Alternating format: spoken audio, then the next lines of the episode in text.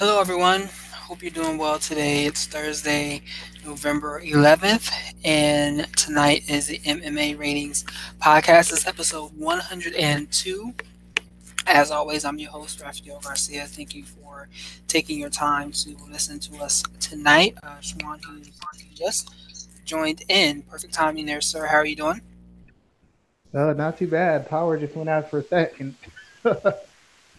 I don't know what you guys are doing over there, man. Try to be safe. What are you doing? Are you partying that hard? Oh, it's not me, man. I was just chilling at home. I went out in the middle of the street. All the lights are out up and down the street for about 2 blocks. Well, since Halloween just passed, I'm gonna think that you're probably safer than normal. But let's try not to get killed on air. How about that? Well, the ratings might go up though. There might be. That's a good point. That is a very good point there.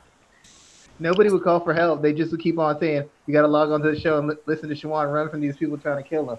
Yeah, seriously. Nobody would call for help. All right, man. We got a lot to talk about today. It's been quite a busy week.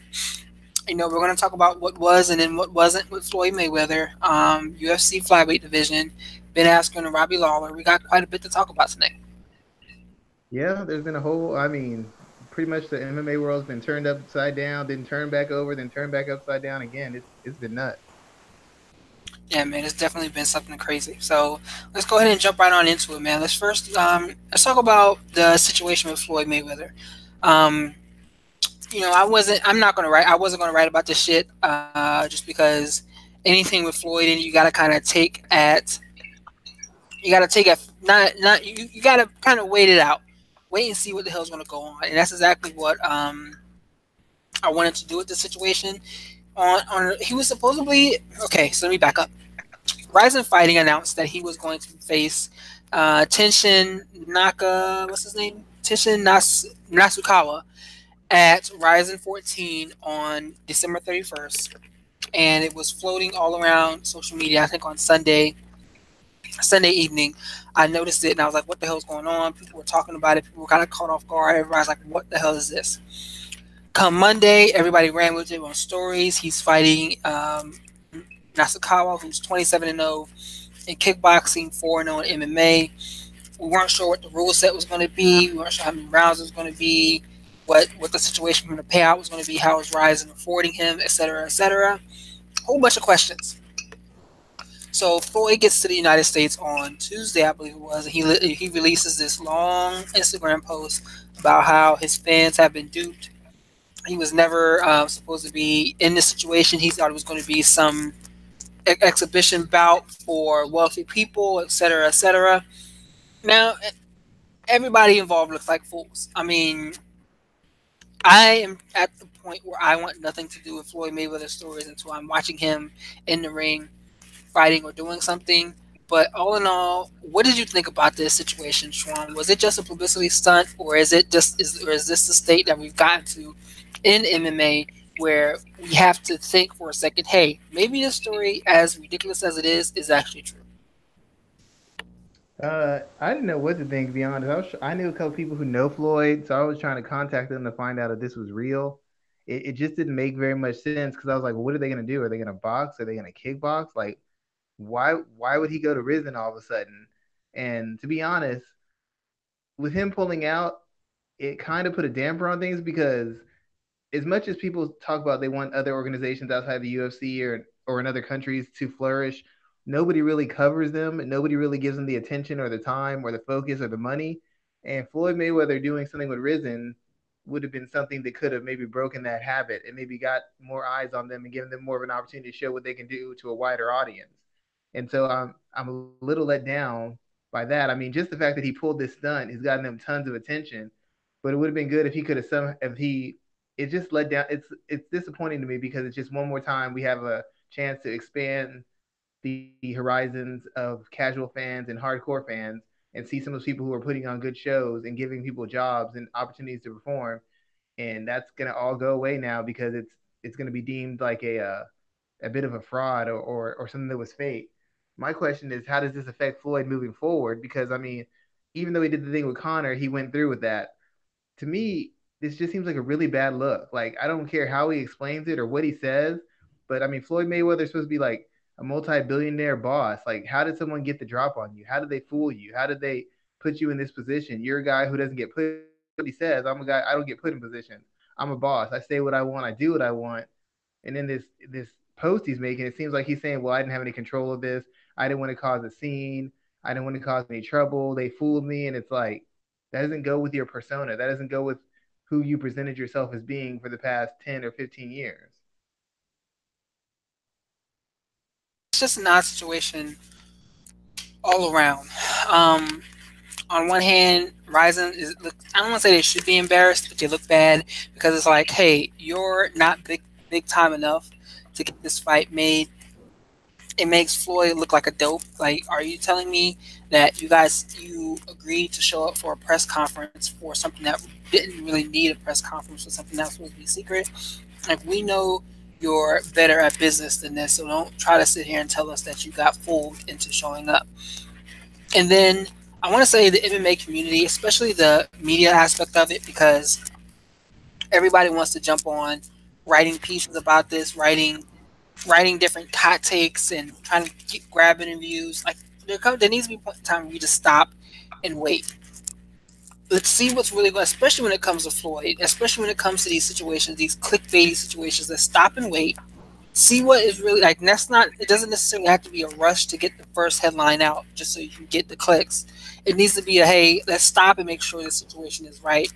Let's stop and make sure the situation is true, and let's get some hardcore, concrete details, communications, and quotes from people who are in the know and involved with the situation before we just throw some headline together and throw it up on our website, hoping that people buy in and click on the link. But that's not the business. But that's not the business MMA's in. I mean, it's still a, I hate to say it, but it's still a niche sport. Like we talked about before, you could be a guy who covers an NBA team, like just two regular guys who just have interesting takes, and you can make maybe not a living, but you can make really good money really easily just because you're interested. You can get 100,000 subscribers easy. NFL team, NBA, MLB is easy. I see tons of guys do podcasts, see tons of guys write little blogs and stuff, and it gets tons of hits. But MMA is not that primetime sport. You're trying to get the biggest story you can. You're trying to get it out as quick as possible, whether it's right or not. You're trying to get as much attention and access as you can, because you know that anything less is going to in fact impact your ability to earn money or get attention. So it's just the nature of the sport that we cover. I mean, Floyd Mayweather's not even an MMA fighter, and he's the biggest star in mixed martial arts. Everything he does is a big story in mixed martial arts. And people are just trying to get ahead. They're just trying to make money. They're just trying to find a way that's going to get them into one of the bigger organizations, maybe covering it, or work for one of the bigger sites working for them. And they're going to take shortcuts. Nobody has time to get the story right, because in getting the story right or telling an important story, you won't get the clicks. You won't get the money. We just had Mike Russell on here, what, 2-3 weeks ago? He's doing great, important work, and he has to ask for money. But if you put it something that's saying McGregor beats up somebody in a bar, you getting 200,000, 300,000, 400,000 clicks. But you write an interesting story about, you know, finances or fighter health or corruption in MMA, if you get 1,000, you're lucky. So while I don't approve of it, I understand why guys do it the way they do it. So let's keep the conversation going here, because one good thing did come out of this situation, and that was the fact that I want to know more about Tenshin. Tenshin Han is the guy from fucking Dragon Ball Z, so I completely miffed on that. But Tenshin, seeing some of his highlights, makes me more interested in him as a fighter. He's only 20 years old. Like I said, he's undefeated. His amateur record is fucking bonkers. I think he only lost 5 times. I think it's like 57-5, something ridiculous as an amateur. 27-0 in kickboxing, 4-0 in MMA. Siwon, what do you know about this guy? Is he a prospect that we should all be paying attention to? Well, I mean, he's just one of the best kickboxers in the world. He's like a prodigy. He's been a national level karateka, and since he translated over to kickboxing, he's essentially dominated the scene. He's done some mixed martial arts, but basically kickboxing has been what he's done most of his damages. And most people consider him, if not the pound for pound best fighter, definitely top 3, maybe top 5 at worst. He's an offensive dynamo, great timing, great distance management, great body control. can throw all the strikes, has a mean streak, hits hard, hits fast, is durable. I mean, he's pretty much the bar. He's like, I guess if you wouldn't compare him to boxing, he'd be boxing's like Lomachenko. He's just a guy who's young in age, but has performed as well as the veterans and outperformed most veterans, to be quite honest. That's what made the fight with Floyd a little interesting, because this wasn't a Conor McGregor who's a world-class mixed martial arts striker. This was a guy who, even though he's not a boxer, is a world-class striker. And even though Floyd was going to be much bigger, you're talking about a guy who's got world-class speed, world-class timing, to a degree, world-class power. Not saying it would have made the fight super competitive, but this is a guy who has credentials that Floyd would have to respect or at least acknowledge. Yeah, I'm definitely interested in seeing more from him. I'm probably going to kind of go back and look up some of his matches to kind of get a better idea of who he is. Just kind of be more knowledgeable. Say it again? Sorry to cut you off, but do you think Rizin did this on purpose? Because even though they're not going to get the fight, from what I'm understanding, his name and clicks on his fight, that I have a couple friends. One of my friends, Zach Aitama, he covers kickboxing for Combat Press. He in America, he's probably one of the lead guys to talk about kickboxing with. And he was telling me the numbers for Tenshin, his fights, his workout videos, his training, stories on him have shot through the roof. Like, people want to know who this guy was. Just mentioning that he might fight Floyd Mayweather has this guy trending across multiple social media platforms, and had him trending on a bunch of news platforms too. ESPN, Fox Sports, just any possible news spectrum, any possible social media spectrum was talking about this guy. So, I mean, in your opinion, do you think that maybe Rizin got their money's worth for one of their biggest stars?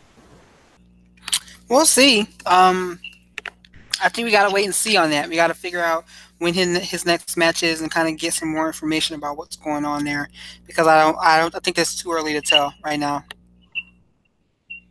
Fair enough. I wonder if they spin it that Floyd was scared, because Floyd wasn't afraid to fight all these boxers. He wasn't afraid to fight Conor McGregor, but somehow he wanted to back out of fighting me. I wonder if they try to spin it on that kind of angle. I really think this could work for them if they play it right. True. Very true. So with that in mind, let's go ahead and continue the conversation. Let's move on. Let's talk about the next topic here, about the one and only flyweight division, which is in a situation where it looks like it's done and gone. It is no more. We are at a time where, you know, we see Demetrious Johnson get traded to ONE FC for Ben Askren, who's now coming over and fighting Robbie Lawler, and we'll talk about that in a minute. And you and I talked about last week, wondering what does this mean for the rest of the division, because Henry Cejudo, he wasn't interested in fighting Demetrious Johnson again, as I mean anybody should not be. He wanted to go up to 135 and face off against TJ Dillashaw for his title, even though he's never won a fight at 135 pounds, or at least not in the UFC. Excuse me, I don't think he has.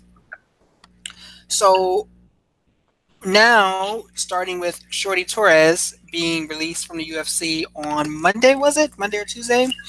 And Flow Combat released a tweet saying they know that the division is 100% being folded. What are your thoughts about this, man? What was your first reaction to the idea that 125, the men's 125, may go away from the UFC as a whole?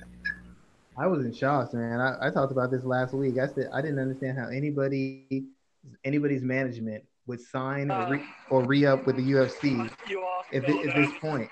I didn't understand the point of it, because they haven't made the flyweight division a priority. There have been talks about closing it years before. The fans haven't responded to it, and they haven't developed any stars in it. Demetrious is the most consistent guy in there. He's not a star, and multiple fighters who've come in with kind of some backing and some attention and a resume, they haven't become stars in it either. I never really thought the division was going to be around too long, and I just thought the UFC took it as an afterthought. They never treated it with the respect that it came with. So these guys who are out of jobs, I don't see how they didn't see this coming. I said months ago and years ago, these guys would be trying to get out of their contract ASAP. And everybody said, well, where are they going to go? I was like, it doesn't matter. The UFC is going to close this division. They don't have any faith in it. They're not putting any money into it. They're not trying to get interesting matchups. They're not trying to bring in big names. They're not trying to push interesting fights. They're just letting it play out. And now you have a bunch of guys who are going to be unemployed if they're not already because the division wasn't supported by the organization. And I, like I said before, I still don't understand how their management allowed them to re-up with the UFC or sign with the UFC in a division that really had no future. And I mean, if I could see it and predict this years ago, months ago, years ago, I don't see how people whose business it is to know these things and look out for their clients didn't see this coming. I mean, they were this close to closing it, what, a year and a half ago when Demetrious said just close the damn division? Yeah, it was probably about a year ago, maybe a little bit more than that.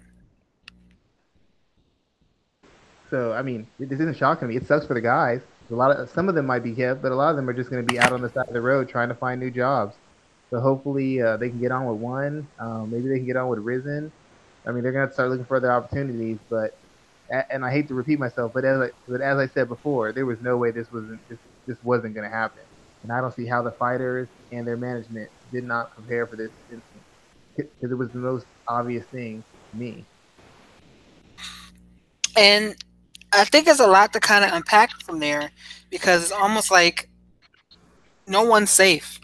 I wrote about this for ratings this past week, and it's like no one is safe. And what kind of determines that is whether or not you can draw ratings. I drew a parallel to – there's multiple pieces to it, because I drew a parallel to the women's flyweight division. You know, you have Joanna Jędrzejczyk and Valentina Shevchenko fighting for the women's 125 title at UFC 231.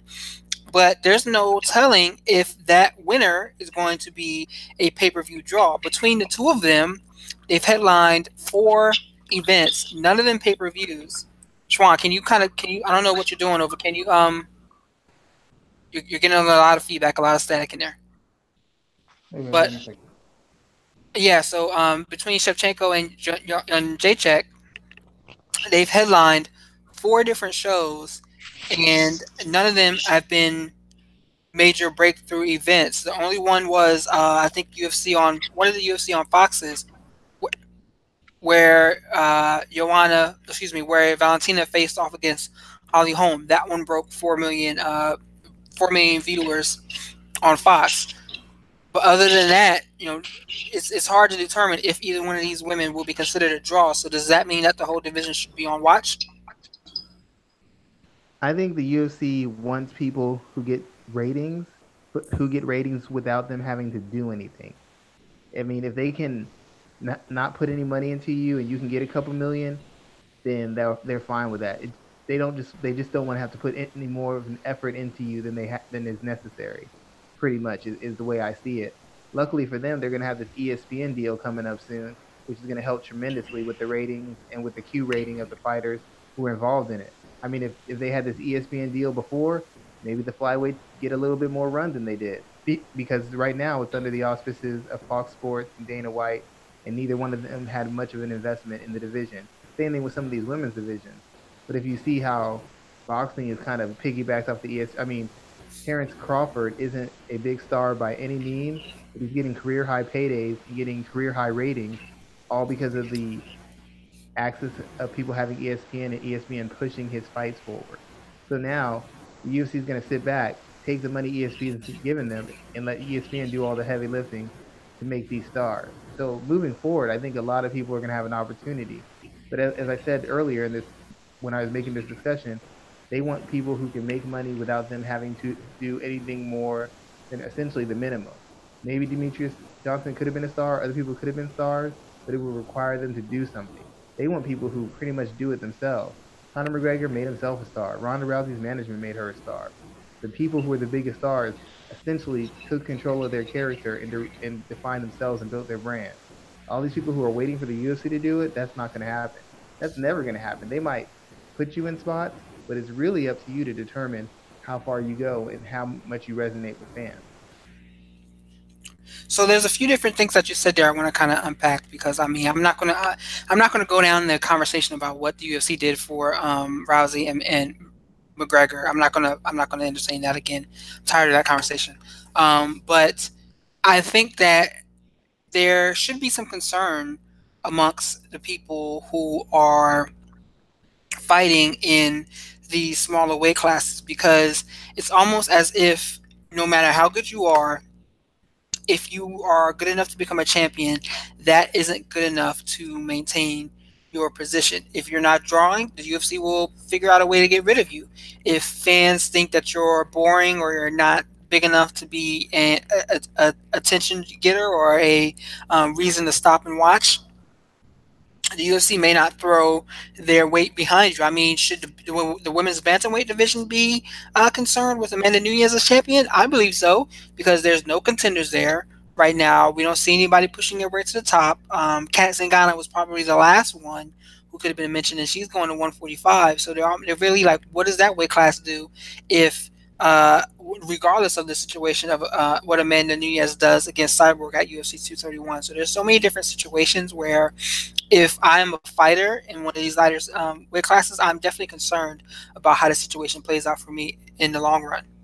Well, especially for the women's division. I've talked to a couple coaches who have female fighters. I've talked to a couple people who manage fighters, some actual people who have belts in major organizations or highly ranked major organizations. And they say a lot of the times with the women, when they have fighters who have opportunities, a lot of it is, what's this person's age? What's this person's appeal? You know, the UFC does not want to have to build and direct people. A lot of organizations don't. They want the easy sell. And if I'm a fighter, I have to be concerned, because the UFC, MMA isn't a real sport. It's like the wrestling. It's sports entertainment. You can get a title shot if you beat two guys and you seem entertaining enough and you develop enough interest by the fans. If that was the case in NFL, Dallas Cowboys would be in the Super Bowl every year because their ratings are the highest every year. The Lakers would be, you know, the Lakers right now will be guaranteed a trip to the finals based off of fan interest and consumer ratings. And that's not how it works. You're breaking up, Sean. Excuse me. In the other sports, it doesn't matter how popular you are. You have to get into position based off of winning and beating accredited opponents. It's not like that in mixed martial arts. And that's why you have huge star people come out of nowhere to be stars. And that's why you have people all of a sudden disappear, even though they're on win streaks, because they benefit and they get hurt by that. It's the unbalancing of the sport. It's the lack of legitimacy and rules and standards to it. The ratings mean nothing. Who you beat means nothing. It's really all about how you appeal. And that makes you a victim of circumstance, or it can make you the victor because of circumstances. And it's a really slippery slope. And if I'm a fighter, I don't know that I can call this a career that I can build my house and my life around, because there's no guarantees, because there's no real set rule. Yeah, man, I think that this is going to be an interesting situation to watch in the future. I saw that someone tweeted out, well, the flyweights should assign their Project Spearhead cards. I mean, really, like, we're at a point now where we cannot feel sorry for these fighters anymore, because they're not doing what's necessary to protect themselves. We've been talking about it time and time again. No one's taking the onus of standing up and kind of unionizing and rallying the troops, and they're allowing these situations to happen. So after so long, you can only speak their praises and cheer them on when in these type of matters for so long. And at this point in time, it's kind of like, well, you guys are getting what you get because you're not willing to band together. Well, let me ask you, you used to compete, but and now you know you work and have a career. Do you ever think some of these fighters should either A, keep their day jobs, or B, be willing to walk away from the sport to make their stance proven? Because as long as you're depending on the sport to put food on the table, you can only push back so hard. You know, like Ally Quinta doesn't need the sport for money. Therefore, he can push back and say whatever he wants. Other fighters who depend on this to make their living, you know, how do you bite the hand that feeds you when you're under contract? It's interesting because it's easy to say. It's easy to say that, yeah, they should do something else. They should find another job or have a second job. But we don't know what their skill sets are, man. All of these individuals don't have skill sets. Like we just saw the Native American, what was her name? Davids is her last name, Sharice Davids, who was elected to I want to say she was the House of Representatives now, during the midterm elections the other day. But her background is she's a lawyer. Like, no one's talking about that. They're talking about her being a lesbian. They're talking about her being an MMA fighter. They're talking about her being a Native American to win that position. But she's actually a lawyer. So she has a background doing X, Y, and Z. So she has something to fall back on. But a lot of these individuals don't. So how can we say, oh, well, go get a second job, where they don't have the skills or the abilities to get a second job? I think that's kind of privileged for us to say, because these individuals don't have the opportunity to step out there and do something different. Well, you know, and I agree with that in a large part. But it's like, and I don't know, I've known a couple fighters, and usually when I tell them about regular people, or I've talked to them about what I do as far as covering fights or helping fighters, or game plans and stuff like that, their first thing is like, well, why do you waste your time doing this if it doesn't make you enough money to pay stuff? If it takes so much time, why do you commit yourself to this? And then when I ask them the same question, they seem to get, a lot of them get quiet. Because they're like, you put all this time and money into doing this, it doesn't do anything for your family, it probably impedes it. And I'm like, well, what would you say about your fighting career? You're telling me that you have to live with your parents, your wife has to work 3 jobs. So what position are you putting yourself in by doing this career? Like, your wife has to work 3 jobs so you can get to a UFC fight. And even if you win, most of that money is going to training camps and coaches. So you fought and put your health at risk, and you're no better off financially. Like, if your wife decides she's sick of it, you're done. You can't even afford to train anymore. And I'm not trying to say that to be, act like I'm better than somebody else, but it's like, it's a scary circumstance knowing that your career is in the hands of fans who may like you or may not, whether you're winning or whether you're not, and you're not making life-changing money. You're not making money that would have you good for the next 6 months, much less for the next 6 years. I mean, if you see where I'm coming from? Like, it's very precarious. Yeah, I mean, I think it's a difficult situation to be caught up in. Last question I'm going to ask you about this is, do you expect to see all these flyweights picked up by Rizin or someone else? Honestly, I don't think a lot of them will be. I mean, I can't imagine one takes a lot of them, because a lot of these guys have already been beaten by Demetrious Johnson, so they don't really have any value. Maybe a couple of them do. You know, maybe Sergio Pettis, a couple guys. Cejudo would have some name value, but he's probably going to stick with the UFC. I don't think a lot of these guys have enough name value, nor have been dominant enough in the weight class to justify getting the contract, getting big contracts, or getting opportunities. I figure there's maybe 5 or 7 guys who I think will get signed for sure. Everybody else is going to have to work their way back up through smaller organizations, and then see if the UFC will bring them in at a higher weight class. That's really the only outlet I see. I don't know any guys who have enough cachet. It's not like the other divisions where you have stars, even guys who aren't big successes or stars. The flyweight division doesn't have any stars and only had 1 or 2 dominant fighters, and those 2 fighters already have jobs. So the rest of them are in a real tough spot, in my opinion. Yeah, I would definitely agree with you on that. The last news bit I wanted to talk about was Robbie Lawler has been booked to welcome Ben Askren to the UFC. Askren had some interesting words where saying that if the UFC wants someone to beat him, Robbie Lawler is the type of guy that could do it. It's saying that they are hoping for him to lose, and lose early. What are your thoughts about this, man? Is that the right, I'm not gonna say the right attitude to have about this, but is that the type of situation that we're looking to see with Askren? Is Lawler the right type of guy to beat him? Yeah, the plus side about it is Lawler. I mean, if Lawler has something left, he's a good defensive wrestler. He can create scrambles. He can defend takedowns, and even though he's not as quick or dynamic as he used to be, as everybody knows, as a fighter, when you've got a big punch, that's the last thing to go. So based on what Robbie Lawler has, he should still be capable of knocking out any welterweight he can catch clean with enough shots. Ben Askren's never really been hit, not by somebody with Robbie's power, his accuracy, or explosiveness.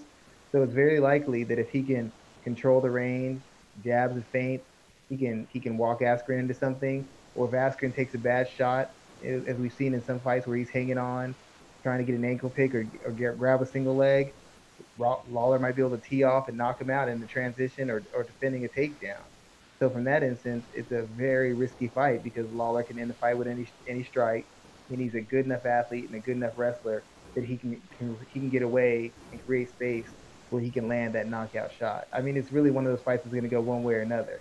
Kind of like the Derrick Lewis, Daniel Cormier thing. If Derrick Lewis actually had legitimate wrestling chops and had developed them around a fairly high level of wrestler. So it has that kind of risk and danger to it. The bad part about it is we're not going to get to see Ben Askren kind of shop his humor and his wit, which would help sell a fight because he's, as he stated before, he's fighting a guy he likes and respects. So we won't get to see that side of Ben Askren.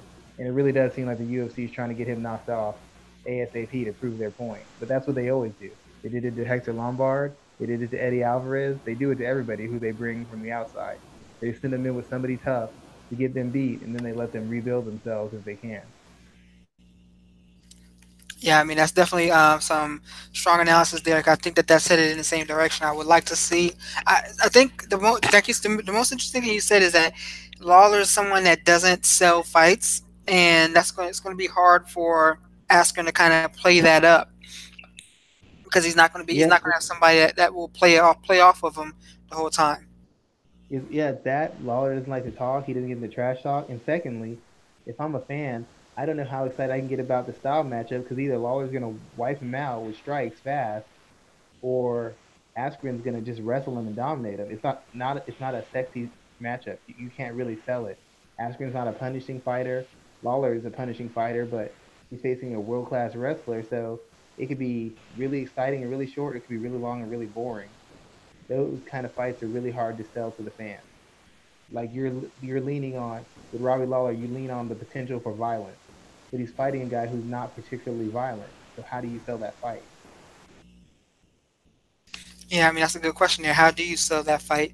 We'll see, though, because they're planning on it coming up early next year. So we'll have to talk about it then. Yeah, won't be able to get around it. I mean, congratulations to Askren. He got what he wanted, but I don't know. It seems like they're kind of wasting an opportunity by doing it this way, but what do I know? I didn't develop a multi-billion dollar company, so what do I know? But what you do know is how to break down fights, and I want to look back at fights from this past weekend at UFC 230, where we saw one and only Daniel Cormier become the first person to defend two belts and two divisions when he defeated Derrick Lewis via submission in round 2, rear naked choke. What are your thoughts about this fight there? Did this outcome surprise you? Was there anything that you were expecting to see that you didn't? Break down this main event for me, sir. The fight went pretty much the way I thought it was. There was no way Lewis was going to develop the wrestling necessary to defend takedowns from Daniel Cormier. The whole crux of the fight was Daniel going to stick to a game plan and fight smart? Because a lot of guys are dominating Lewis with wrestling or dominating with strikes, and then they decide to get cute, and that's how they get knocked out. Daniel Cormier wasn't trying to give Lewis anything. He was not trying to give him any opening, any space to work, any chance to put him in a bad position. He played it close to the vest. He out-wrestled him, and he finished him. The most impressive thing to me was how Lewis with really no wrestling background and no real discipline in a martial art, how easy it is for him to get back up. Daniel Cormier is a world-class, was one of the best wrestlers in the world, collegiately and the world-class level, nationally world-class level. And he's one of the best fighters in mixed martial arts. Most guys he takes down don't get up once, much less twice. And Lewis did it with no skill. I mean, I know he didn't win the fight, but it's just beyond impressive to see a guy with such a wrestling gap and a caliber gap in skill and talent, just physically get somebody like Daniel Cormier and just get up with him on him. Like, just watching that just blew my mind.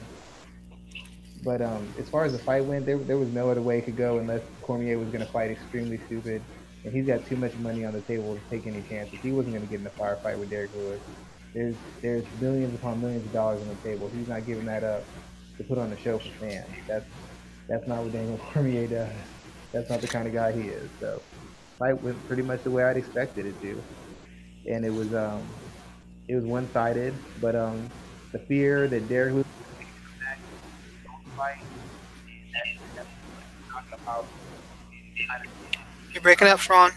Excuse me. That one punch knockout power, it made it tense throughout the fight because you're just thinking at any moment he might explode out and land a bomb.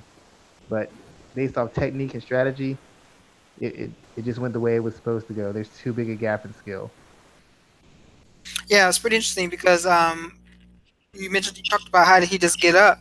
I mean, that's just horsepower. That's all. That's exactly what it was. He didn't have the technical knowledge on how to do it, but he definitely had the ability to just be outright horsepower and just sit right up and get the job done. And that's exactly what he kept doing time and time again. It makes you wonder, like, he's a good athlete. He's a natural athlete. He's obviously above average, but it makes you wonder, like, if he could do that, what would a guy like? I know J.J. Watt isn't a fighter, but a guy with his athleticism, like, what could he do in mixed martial arts? Because if a guy like Derrick Lewis is just throwing people off, what would J.J. Watt do? What would LeBron James do if he took him down? Like, just throw you off, flick you off with a finger? Because the level of athleticism and strength, what Derrick Lewis has is impressive, but it's nothing compared to what those guys have. And it's the one thing that people who don't – you cover traditional sports. So you understand athleticism not through a mixed martial arts lens. You understand, like, athleticism, like Cam Newton, LeBron James, J.J. Watt. So seeing Derrick Lewis do these things, it just always makes me wonder if we could ever get that caliber of athlete in the UFC or in mixed martial arts. I guess essentially Greg Hardy. Yeah, that's what I was going to say. I mean, I don't like the guy, but if Derrick Lewis can do this with no skills, what could a real athlete do? Like a real high-level athlete do? Yeah, it's definitely going to be pretty interesting to see what happens. Yep, I would agree. So let's talk about what's next here, man. Because do you want to see Daniel Cormier face off against Brock Lesnar or John Jones? John Jones and he are kind of talking about, hey, you know, they've kind of passed each other by, and it's not that big of a deal. And then you have the situation with Lesnar signing back with the UFC and basically, signing back with the WWE. That's what's being kind of reported across the line because he has been booked to be the Universal Champion once again. What fight do you think we see, and when do you think we see it? I think Lesnar is probably the easier fight to make. I don't even know there's a purpose to Jones. I mean, I know they say the drug thing, but the fact of the matter is he beat him twice. And if he would have beat Jones and Jones would have popped hot, we wouldn't be talking about DC. We wouldn't take away DC's win. So, I mean, the fight would be interesting. It sells because of the beef between them. But if technically speaking, it's not really a particularly appealing fight to me. If John Jones falls off, it's not interesting. And if John Jones is the same guy, it's really not interesting to me. Lesnar's probably the fight that is going to get DC paid. But I don't know the legal ramifications of him re-signing with WWE. If they can't make something within the next 6 months, something definite, I probably could see DC retiring. I mean, what else would you fight for? You defended the heavyweight belt. You beat one of the best heavyweights of all time. You're the second best light heavyweight of all time. You're possibly the best mixed martial arts fighter of all time. What's the purpose? Like, go analyze fights, coach your wrestling team, and let your personality and your image and the reputation you built from winning all these fights carry you for the rest of the time. There's no other big money fight for him out there in mixed martial arts. None that's accessible, I guess, unless Fedor wins Bellator heavyweight tournament, and then he's out of his contract with Bellator and he comes over to the UFC. But if it's not Fedor, John Jones, or Brock Lesnar, who else can he make real life-changing money fighting? Stipe? No, that's not worth it. Derrick Lewis again? That's not going to do anything. I mean, there's no interest in the heavyweight division. It's funny we talk about flyweight getting cut, but you know they have much more talent, much more depth than the entire heavyweight division. Yeah, pretty much. I mean, even if Stipe would have beat Daniel Cormier, I mean, Stipe had to go to another weight class to find an interesting fight. So there really is no interesting fight. There's no money making fight, and I don't think Daniel Cormier is in the business at his age of fighting just to fight. He's already proven he's tough. He's one of the baddest men alive. He doesn't need to be fighting for $200,000, and I don't think he's going to fight for $200,000. I think if something isn't definite in the next 4 to 6 months, I think that's the last we see of him, and he goes into retirement. Yeah, I definitely think that retirement is the best bet for him too, as well. Let's move down the rest of the card where we got a co-main event where we saw that Jacaré knocked Chris Weidman smooth out. It was bad, but even before then, Weidman was looking good. I mean, he was looking good with his jab, looking good with his movement, just looking good all around, and then he just gets cracked overhand right in the top of the head, and he goes down. And I mean, he's like super out, where people were calling it just a bad finish and a bad stoppage by the referee all in all. What were your thoughts on this fight here? And let's kind of go into some analysis for both men. Yeah, Chris Weidman's not a bad fighter, but the thing about Chris Weidman on his time coming up, he had the right build, and he came up with the right strategy that exploited the holes in the game of the people he was fighting. Because basically, he fights really long, he pressures you, throwing a variety of strikes, throwing a high volume of strikes that forces you back. It forces you to work because he's hitting you at a range you're usually safe at, and he's pushing you back. And guys don't have the footwork to get away from him. They're not comfortable fighting off the back foot, so they can't dissuade him. They can't throw counter shots because he's throwing too much volume. So you might land one or two, but he's landed 5, 6, or 7.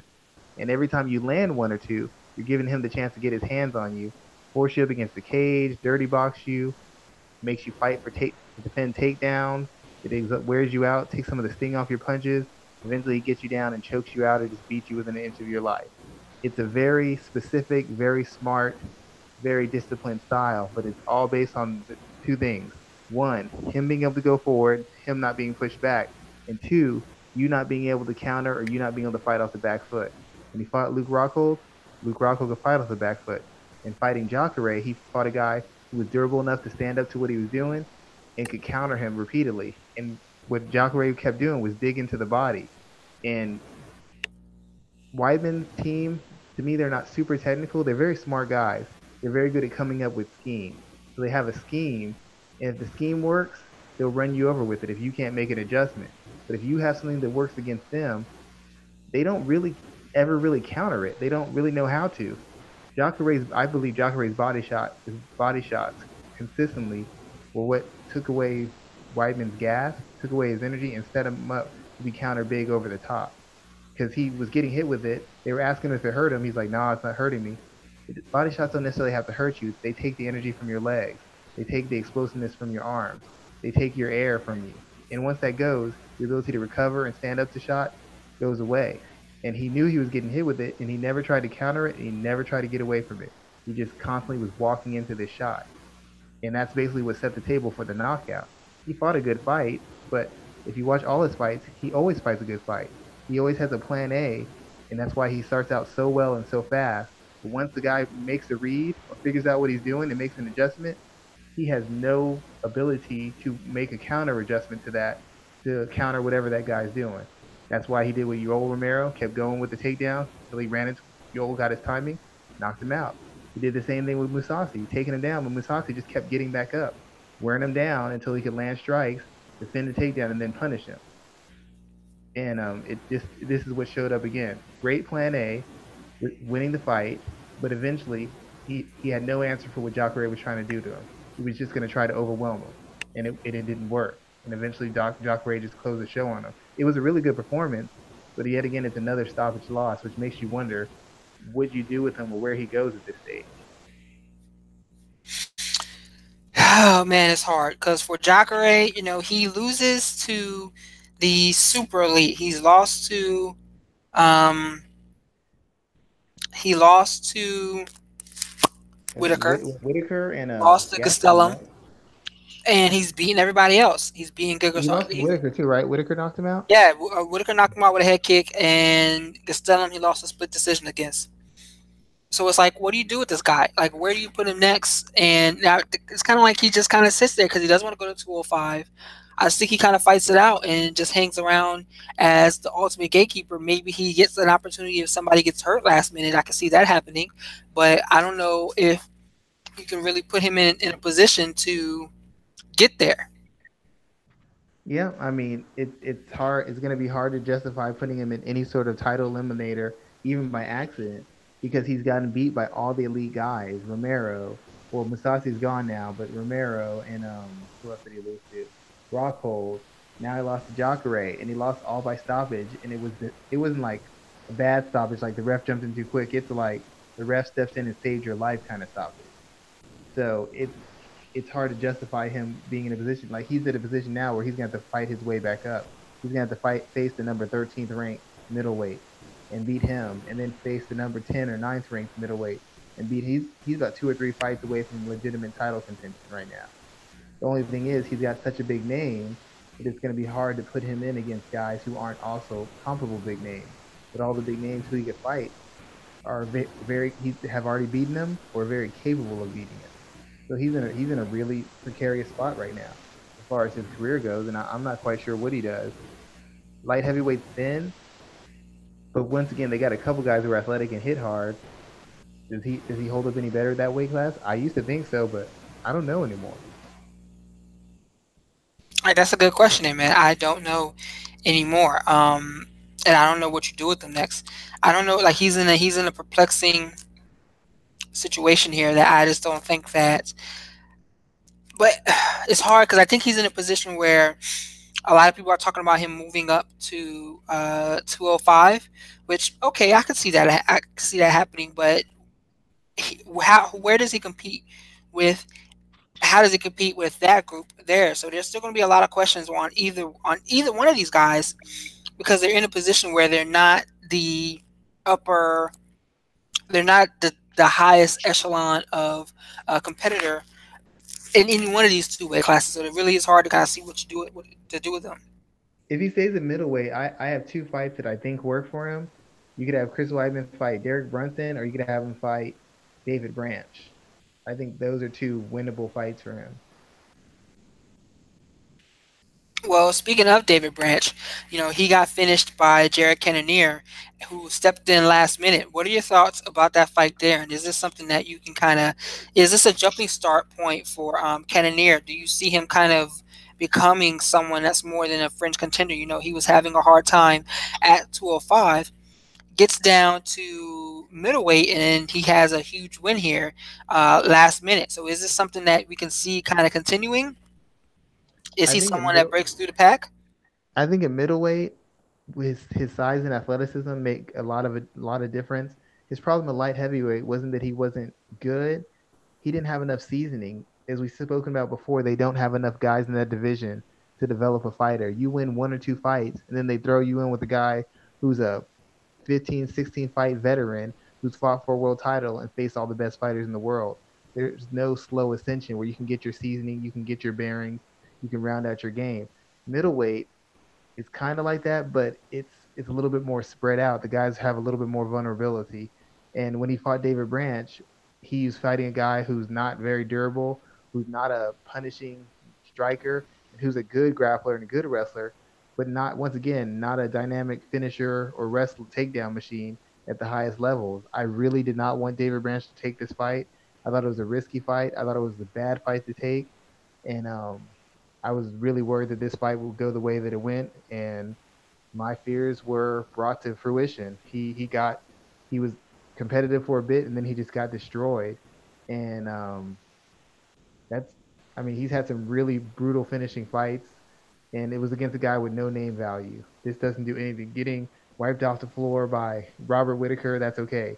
Getting beat like that by Israel Adesanya, that's one thing. But getting beat like that by Jared Cannonier, a guy who's not a household name and a guy who's been on the wrong end of some decisive and embarrassing losses, it doesn't do anything to help you at all. And I'm really concerned. I think Branch is going to be close to getting cut from the UFC, and I don't think his management should let him take this fight. Even if he wanted to, I think they should have said, we'll just wait for our original opponent. This was too risky a fight for me, given his skill set, and fighting a guy who's that much bigger and that much better of an athlete. Yeah, I definitely think it messed up his momentum because a lot of people kind of overlooked David Branch for years, ever since Gerald Harris put him on his ass. But that was an opportunity for him to kind of get back into – who was he originally supposed to fight? He was supposed to fight Sosa because Rockhold was supposed to fight Weidman. That's what happened. Yep. Like I said, you need the money, I guess, and – you want to be on the UFC's good side, but the UFC doesn't look at it as you doing them a favor. They look at it as you doing your job, and it just was a risky fight. It just was not a fight I would have signed off for. Like, if I would have known him, been in this circle, he said, should I take this fight? Hell no, for what? What does beating Jared Cannonier do for you? Nothing. What does losing to Jared Cannonier do for you? Set you back 2, 3, 4 fights in division. You can't afford to lose to this kind of guy. You can't afford to look bad against this kind of guy. And he did both things. And it just, if you're looking at it from a fight perspective, it shows that he has a problem with guys who are athletic and dynamic. Luke Rockhold had him on skates, couldn't finish, and Rockhold beat the brakes off him. He was competitive with Cannonier for early, and then Cannonier just wiped him off the face of the planet. So now you have concerns. The book's kind of written on him, and it's just not a good look. I admire him for being a warrior and a professional, but as far as a career, this was not a good business decision, in my opinion. That was definitely a tough loss for him to take there at this point in time. Yep, so, unnecessary loss. He didn't have to take it. There's a reason why you can turn down fights. I know people don't like to say that because it makes you look scared, but this is a business. This isn't your hobby. This isn't for ego. This is to pay bills and to get you further along in your career. You make business decisions. You don't just do to prove a point. You're a professional fighter. You don't have to prove to me that you're tough. You fight for a living. All you have to say. So let's talk about another fight that was an important bout that kind of went down the wrong way with Sijara Eubanks and Roxanne Modafferi. This was supposed to be Eubanks' coming out opportunity, but as we talked about it extensively, she missed weight, and that blew up the whole situation there, and she ended up being on the outside looking in. She won the fight. I mean, she won it basically, you know, the way we thought she was going to win it, the same way she won it the first time around when she beat Modafferi. So what's next for her? Do we care right now? Are the people going to be willing to tune in, and see Eubanks, or does she have something more to prove, seeing how she missed weight here? Well, the funny thing about it is she said she doesn't care about the fans, but her reactions in the cage were what were trying to explain things away. Like what I'd seen her say on Twitter and social media was different than what she said when the camera was on her about, you know, the Joe Rogan thing and the fans. She kind of backed off of some of those statements. I was a little concerned about her statement saying that I'm a woman and that's why this happened. I'm not a woman, so far be it for me to tell women about their bodies. But with the whole thing about being equal and presenting ourselves as just fighters, not female fighters, I don't know that that explanation does you a lot of justice, depending on how it's taken. I don't know that she can make the division, to be quite honest.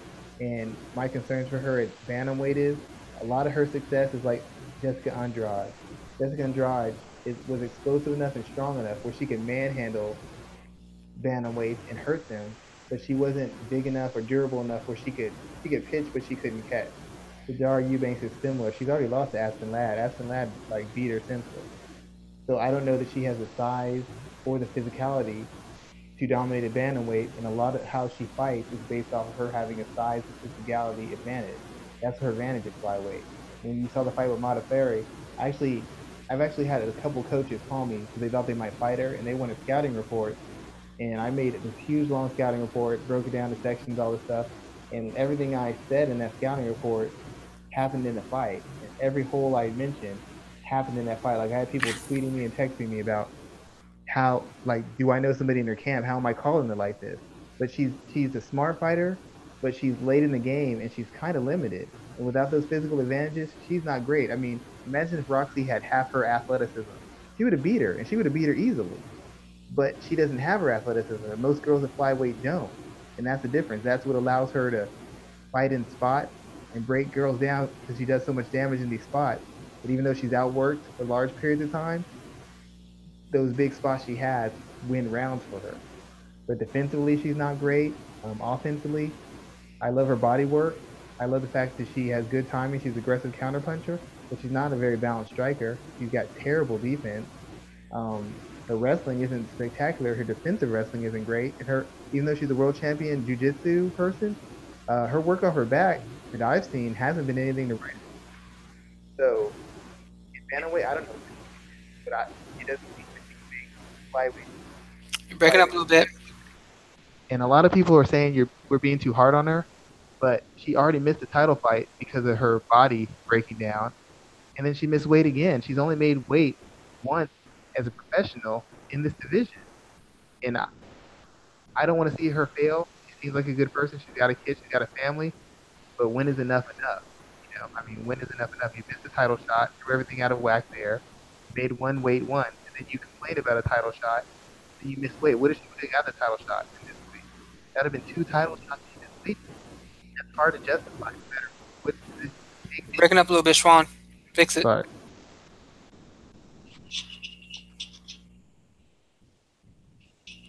But yeah, that would have been a championship fight. I mean, Shevchenko would have been screwed out again because here she is with another opponent forced out because they missed weight. Yeah, and how would you spin it? How would she spin that after talking all that stuff? I mean, that's the biggest thing. She dug a hole for herself by criticizing Nico for not being a professional, even though she missed out on the title because she wasn't professional. It's just, she's human. So you have to understand that people have limits, people make mistakes, but you don't have to compound your problems. And she compounded her problems by not making weight again and by complaining very loudly about Nico and other girls and what she deserved. And then she didn't follow through on her end. I'm kind of concerned for her. I don't know what weight class she's going to fight at, and I don't think she's very effective at bantamweight. I hope she can make the flyweight division because outside of it, I don't think she has much of a career at the highest level, in my opinion. It's flyweight or bust for her, in my opinion. She's not a good enough all-round fighter at this stage to fight at bantamweight and be effective.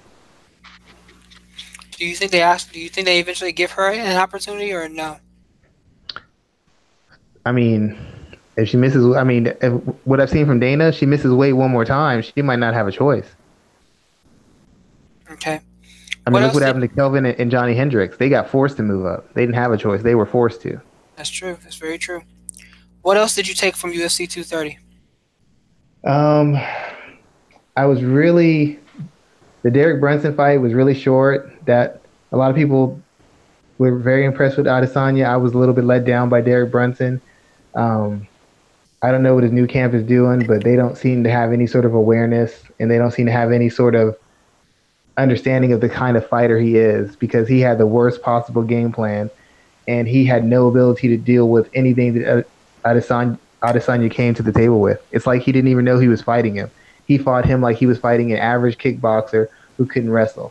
And his whole game plan was built around the concept that I'm a high-level wrestler, and if I get my hands on this guy and get him in certain positions, I'm going to dominate. And when you fight from that, when you train and fight from that position, it's the worst thing to do ever, because the minute you can't dominate in the positions you want to, it's over for you. Mentally, you break.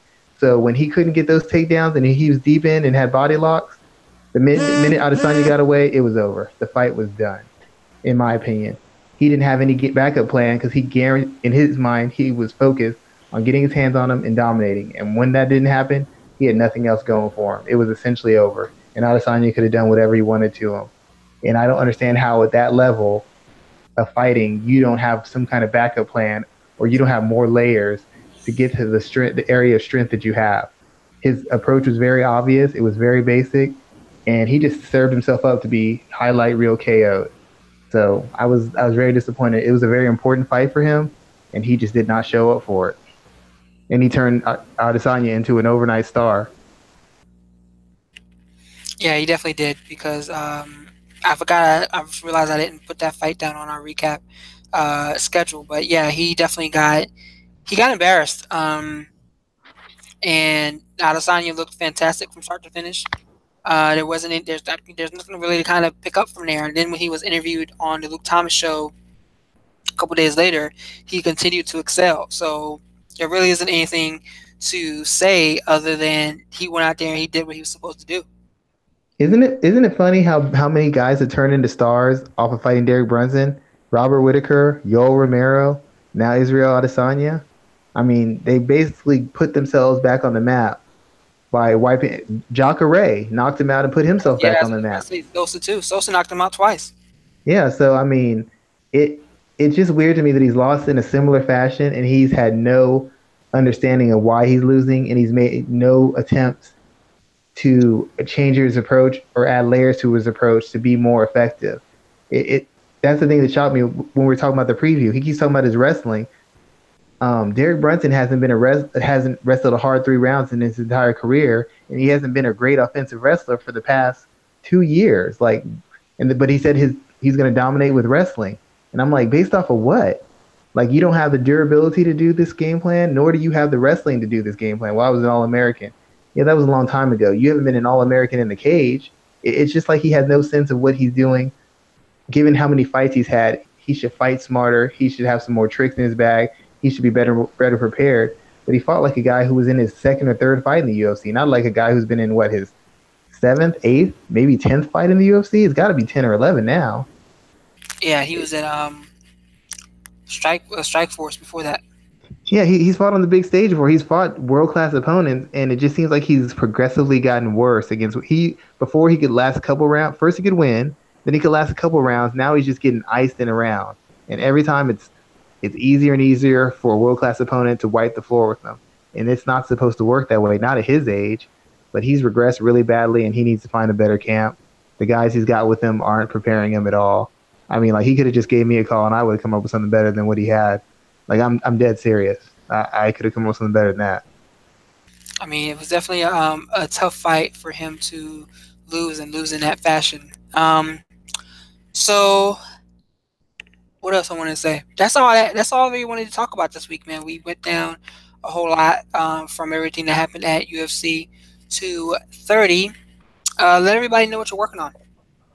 I got a couple of things in the fire. I kind of start and then I back off them. So right now I'm doing a lot of writing, and I'm just got a bunch of ideas out, and I'm going to start cutting them down and focusing in on some key things, but. So much stuff is going on. It's really hard to kind of keep track and focus because it's always some dramatic event nowadays in mixed martial arts. I don't know what I'm going to wake up to tomorrow. Maybe Dana White will retire, and I don't know. Matt Hughes will be running the UFC. Who knows? The sport just doesn't make any sense. Not in the cage. Not outside the cage. Not the way they run it. It just makes no sense whatsoever to me. Yeah, man. There's always something. There's always going to be something. But. Let everybody know where they can find us and where to subscribe to our content for every week. You can find us on iTunes, SoundCloud, YouTube, and FM Player. We appreciate you subscribing and share with any friends you have who are fans of mixed martial arts. And like I said, the numbers have been being consistent. They're going up little by little every week. We appreciate you paying attention. We appreciate your support, and we'll continue bringing you top-notch content. Exactly, everyone. You can find me at rgarcia_sports on Twitter, and we're always here to kind of give you the best breakdowns and best rundowns each and every week. And we got a lot of content that comes up on a weekly basis. Got a new writer that's on the blog as well, so be sure to go to mmaratings.net, rate the fights, let us know what you think about our content there, and also follow us at mmaRatingsNet on Instagram and Twitter. Oh yeah! One more thing. Go ahead. I wanted to thank all the fans for a record-breaking interview with Mike Russell. That was the most watched show we'd had on either platform. Thank you very much for supporting it, and we're gonna definitely get you more stuff like that coming in the near future. Exactly, definitely in the near future, guys. And with that in mind, let's go ahead and close it out. Everyone, have a great week. Yeah, have a great weekend, man.